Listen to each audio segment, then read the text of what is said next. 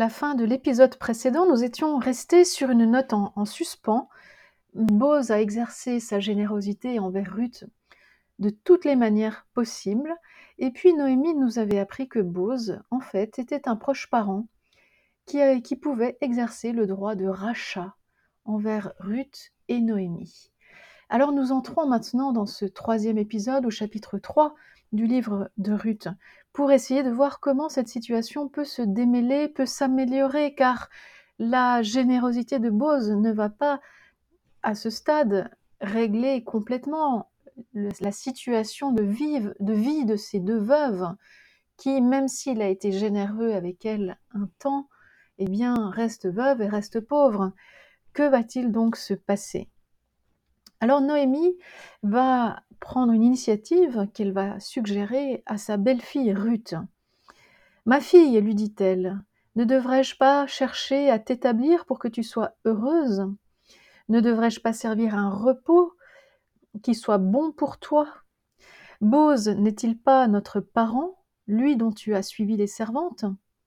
Cette nuit, il doit vanner l'orge sur l'air. Lave-toi donc, parfume-toi, mets ton manteau et descends à l'air, mais ne te laisse pas reconnaître par lui avant qu'il ait fini de manger et de boire. Quand il sera couché, observe l'endroit où il repose. Alors tu iras, tu dégageras une place à ses pieds et tu te coucheras. Il te fera savoir lui-même ce que tu devras faire. Et Ruth lui répondit, Tout ce que tu me dis, je le ferai. Quel plan un peu mystérieux est en train de manigancer Noémie pour Ruth? Quelle drôle de situation dans laquelle elle veut mettre Ruth? En pleine nuit, d'aller euh, la faire se coucher à côté de Bose endormi à ses pieds et de faire ce qu'il lui dira de faire. Quel sous-entendu se cache derrière ces phrases? Eh bien, cela reste assez mystérieux. Euh, on peut se demander en effet quelle est l'intention de, de Noémie? Cherche-t-elle vraiment le bien de Ruth? Pour l'instant, il est très difficile de le voir et de le comprendre. En tous les cas, Ruth descend à l'air et fit tout, donc la- l'air de moisson, hein, l'air de battage, sur laquelle la moisson, puisque nous sommes dans les derniers jours de la moisson, euh, tout cela prend place. Et donc elle fait tout ce que sa belle-mère Noémie lui a commandé. Bose mangea, but, il avait le cœur joyeux, et il s'en alla dormir auprès du tas d'orge. Pendant la moisson, on dormait près, du grain euh, pour que personne ne vienne le voler pendant la nuit. Et Ruth s'en alla tout doucement, dégager une place à ses pieds, et elle se coucha. Au milieu de la nuit, l'homme eut un frisson. Il se retourna. Il vit une femme couchée à ses pieds. Qui es-tu? dit-il. Elle répond Je suis Ruth, ta servante. Étends sur ta servante ton aile, car tu as droit de rachat.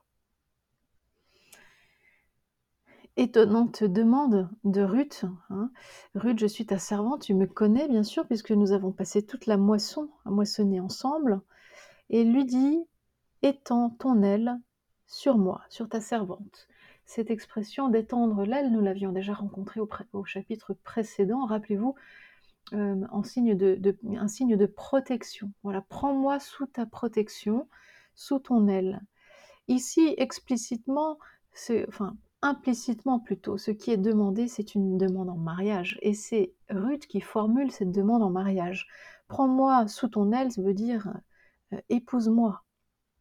Et la réponse de Bose euh, ne se fait pas attendre. Béni sois-tu du Seigneur, ma fille. Ce second acte de bonté que tu accomplis l'emporte sur le premier, car tu n'as pas à rechercher des jeunes gens, pauvres ou riches. Voyez d'abord Bose bénit Ruth. Ruth qui était la maudite au début du livre, car Moabite, eh bien ici elle est bénie.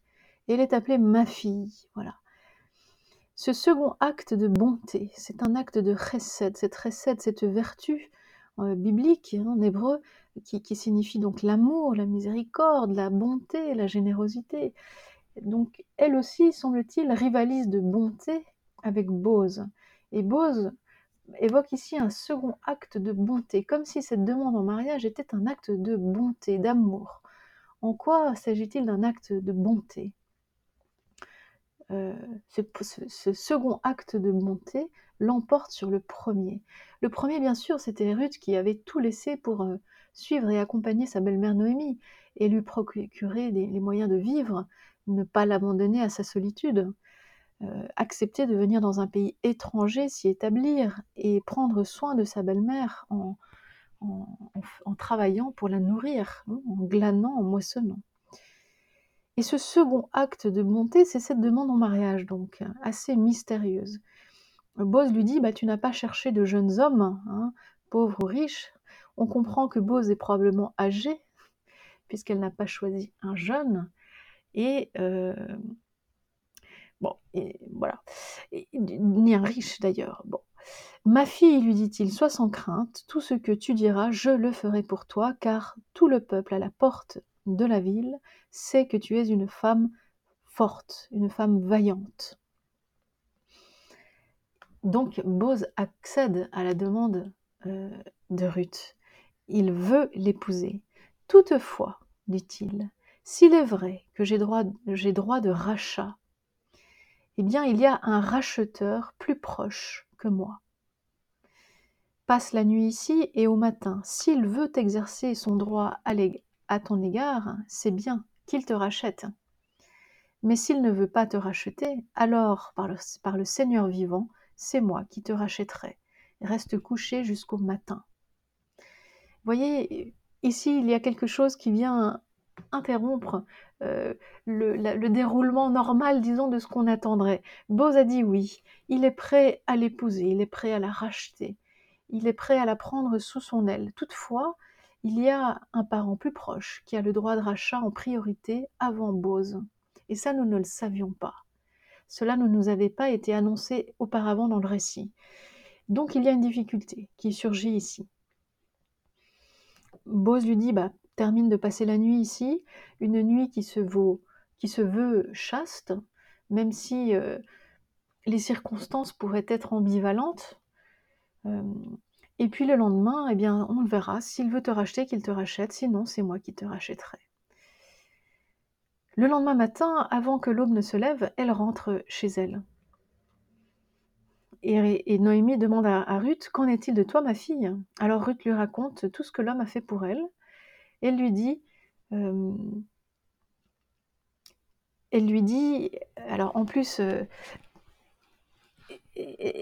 donc Noémie lui dit, eh bien ma fille reste, reste tranquille, reste en repos jusqu'à ce que tu saches comment finira cette affaire. Assurément, cet homme n'aura de cesse qu'il ne l'ait terminé aujourd'hui même. Voilà, donc euh, nous terminons ce, chapitre 3, vous voyez, sur une, un, suspense qui est encore redoublé à ce stade. Euh, Noémie avait un plan, celui du rachat. Il n'était pas prévu qu'un autre racheteur vienne interférer. Euh, maintenant, nous ne le connaissons pas, nous ne savons pas. Bien sûr, ce nouveau racheteur n'aura probablement pas euh, la générosité et l'attention que Bose a eu à l'égard de Ruth. nous ne savons même pas qui il est. nous ne savons rien. Donc le suspense est finalement ici à son comble.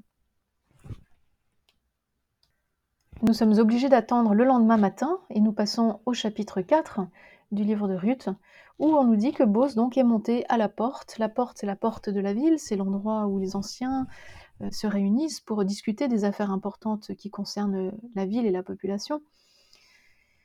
Et voilà que le, parent euh, dont Bose avait parlé euh, passe par là. Alors Bose va manipuler quelque peu, va manigancer quelque peu la situation pour faire en sorte que l'autre parent proche finalement renonce à son droit de racheter Ruth, Ruth et Noémie.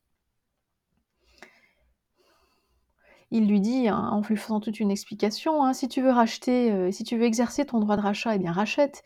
Si tu ne le veux pas, déclare-le-moi pour que, pour que je le sache. Tu es le premier à avoir le droit de rachat. Moi, je ne viens qu'après toi.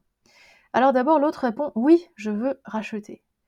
Alors là, euh, le lecteur euh, est très surpris et on se dit Mais comment tout cela va-t-il se dénouer? Et Bose lui dit Eh bien, le jour où de la main de Noémie tu acquerras ce champ, parce que Noémie possédait un champ, euh, tu acquiers aussi Ruth, la Moabite, la femme de celui qui est mort, pour perpétuer le nom du mort sur son patrimoine. Alors celui qui avait droit de rachat répond Oh, dans ce cas, je ne puis exercer mon droit, car je craindrais de nuire à mon patrimoine. Exerce pour toi-même mon droit de rachat, car moi je ne puis l'exercer. En fait, ce, proche parent refuse de racheter. Euh, pourquoi? Parce que lui, il pensait qu'il allait gagner une terre, un champ. Noémie possédait un champ.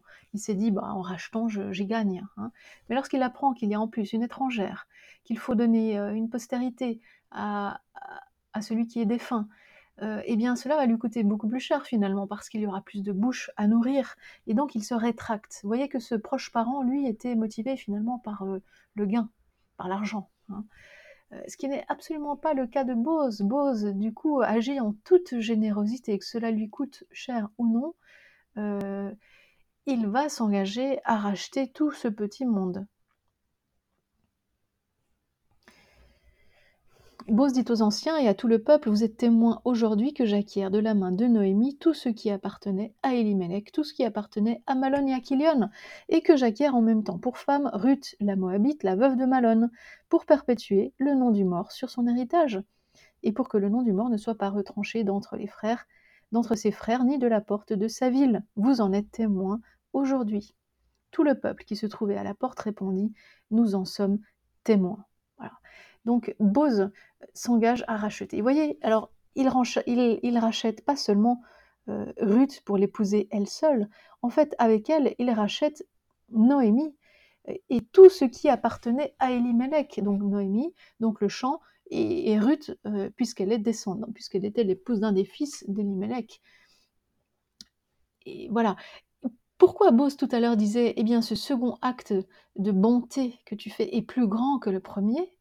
Eh bien, parce que finalement, Ruth n'a pas cherché à se trouver un mari pour se caser, euh, pour régler sa situation. Elle aurait pu le faire, elle était jeune, elle aurait pu refaire sa vie toute seule. Non, elle n'a pas choisi euh, un jeune homme euh, riche pour se marier avec, elle a choisi Bose, et pas par hasard, parce que Bose avait le droit de racheter, et qu'en rachetant, eh bien, elle savait qu'elle sauvait Noémie. Parce que dans cette opération de rachat, et comprise Noémie elle-même. Voilà, donc voyez jusqu'où va le, serment de fidélité de Ruth envers Noémie que nous, avons lu au premier chapitre du livre. Hein. Euh, ton peuple sera mon peuple, ton Dieu sera mon Dieu, je m'engage envers toi euh, en toute fidélité et pour toujours. Eh bien, euh, Ruth tient ce serment, tient cette promesse. En faisant cette décision de demander à Bose de l'épouser, elle sait qu'en réalité, elle va donner à Noémie une situation stable pour le restant de sa vie. En fait, elle sauve la vie de Noémie jusqu'à la fin. Alors tout le peuple qui se trouvait à la porte répond, Nous sommes témoins que le Seigneur rende la femme qui va entrer dans ta maison semblable à Rachel et Léa, qui, à elles deux, ont édifié la maison d'Israël. Deviens puissant en Ephrata, fais-toi un nom dans Bethléem ces paroles sont merveilleuses parce que Ruth, la Moabite, est comparée à Rachel et à Léa, qu'elle soit comme Rachel et comme Léa, euh, qui ont édifié la maison d'Israël. Comment ça, édifier la maison d'Israël? Parce que Rachel et Léa, les deux épouses de Jacob, sont celles qui ont donné naissance aux douze fils de Jacob, donc les douze tribus d'Israël, ce qui signifie que Ruth, la Moabite, l'étrangère, autrefois maudite, en vient à faire partie de la descendance du peuple d'Israël même. Que grâce à la postérité que le Seigneur t'accordera de cette jeune femme, ta maison soit semblable à celle de Péretz que Tamar enfanta à Judas. Ruth est comparée cette fois à une deuxième matriarche, Tamar. Tamar qui de Judas a enfanté Péretz. Péretz euh, qui signifie l'ouvreur de brèches. Péretz qui était le fils cadet mais qui a pris la place de son frère aîné euh, en sortant en premier du ventre maternel de Tamar. Vous pouvez aller relire cette histoire dans, au livre de la Genèse au chapitre 38. Il est vraiment une question de fécondité, question de vie. Et Ruth est celle qui va donner vie, celle qui va permettre que la, le peuple d'Israël continue à se construire. Bose prit Ruth, elle devint sa femme. Il alla vers elle, le Seigneur donna à Ruth concevoir et elle enfanta un fils. Les femmes dirent alors à Noémie, Béni soit le Seigneur qui ne t'a pas laissé manquer aujourd'hui de quelqu'un pour te racheter. vous voyez, c'est bien Noémie qui a été rachetée. Les femmes le disent. Que son nom soit proclamé en Israël. Il sera pour toi un consolateur et le soutien de ta vieillesse, car il a pour mère ta bru qui t'aime, elle qui vaut mieux pour toi que sept fils. Et Noémie, prenant l'enfant, le mit sur son sein, et ce fut elle qui prit soin de lui. Les voisines lui donnèrent un nom, et elles dirent Il est né un fils à Noémie. Elles le nommèrent Obed, c'est le père de Jessé, père de David. C'est très étonnant, voyez que les femmes, les voisines, donnent le nom à l'enfant, et c'est elles qui le nomment Obed, ce qui signifie serviteur. Obed qui sera donc le grand-père de, David. Hein. Mais surtout, les femmes disent il est né un fils à Noémie. Pourtant, c'est à Ruth que le fils est né. C'est avec Ruth que Boz s'est uni. Voilà. Mais vous voyez, par cette opération légale du rachat, en réalité, c'est la lignée d'Elimelech qui, est rachetée euh, grâce à la générosité de Ruth. Et du coup, on considère légalement ce fils comme étant le fils de Noémie. Et puis le livre se termine avec la généalogie suivante.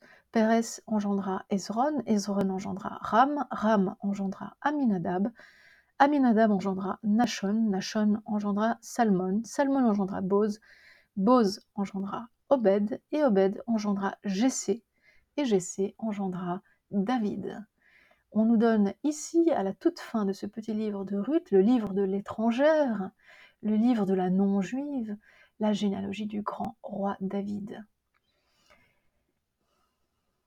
Une généalogie, vous voyez, c'est comme une carte d'identité. Hmm, ça nous dit la pureté du sang, la lignée. Surtout, c'est une, c'est cela nous dit la, vie qui se poursuit, la victoire de la vie sur la mort. Ici, c'est la lignée messianique. Nous sommes, dans la tribu de Judas, hein.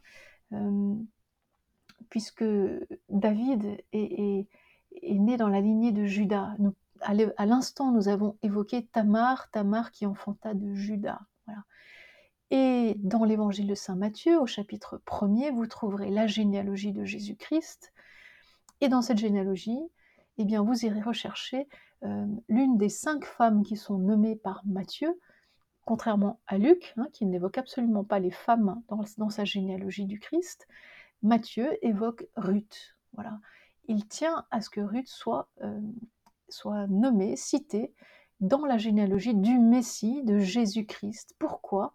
Sans doute pour nous dire que hum, déjà, il était contenu, annoncé d'avance que le Christ, l'évangile de Jésus-Christ, serait fait pour être annoncé, pour être entendu par toutes les nations, donc même l'étrangère, est inscrite dans la généalogie messianique. Ce petit livre de Ruth, de Ruth se termine sur cette note donc universelle, universaliste d'un salut qui veut être pour tous les peuples.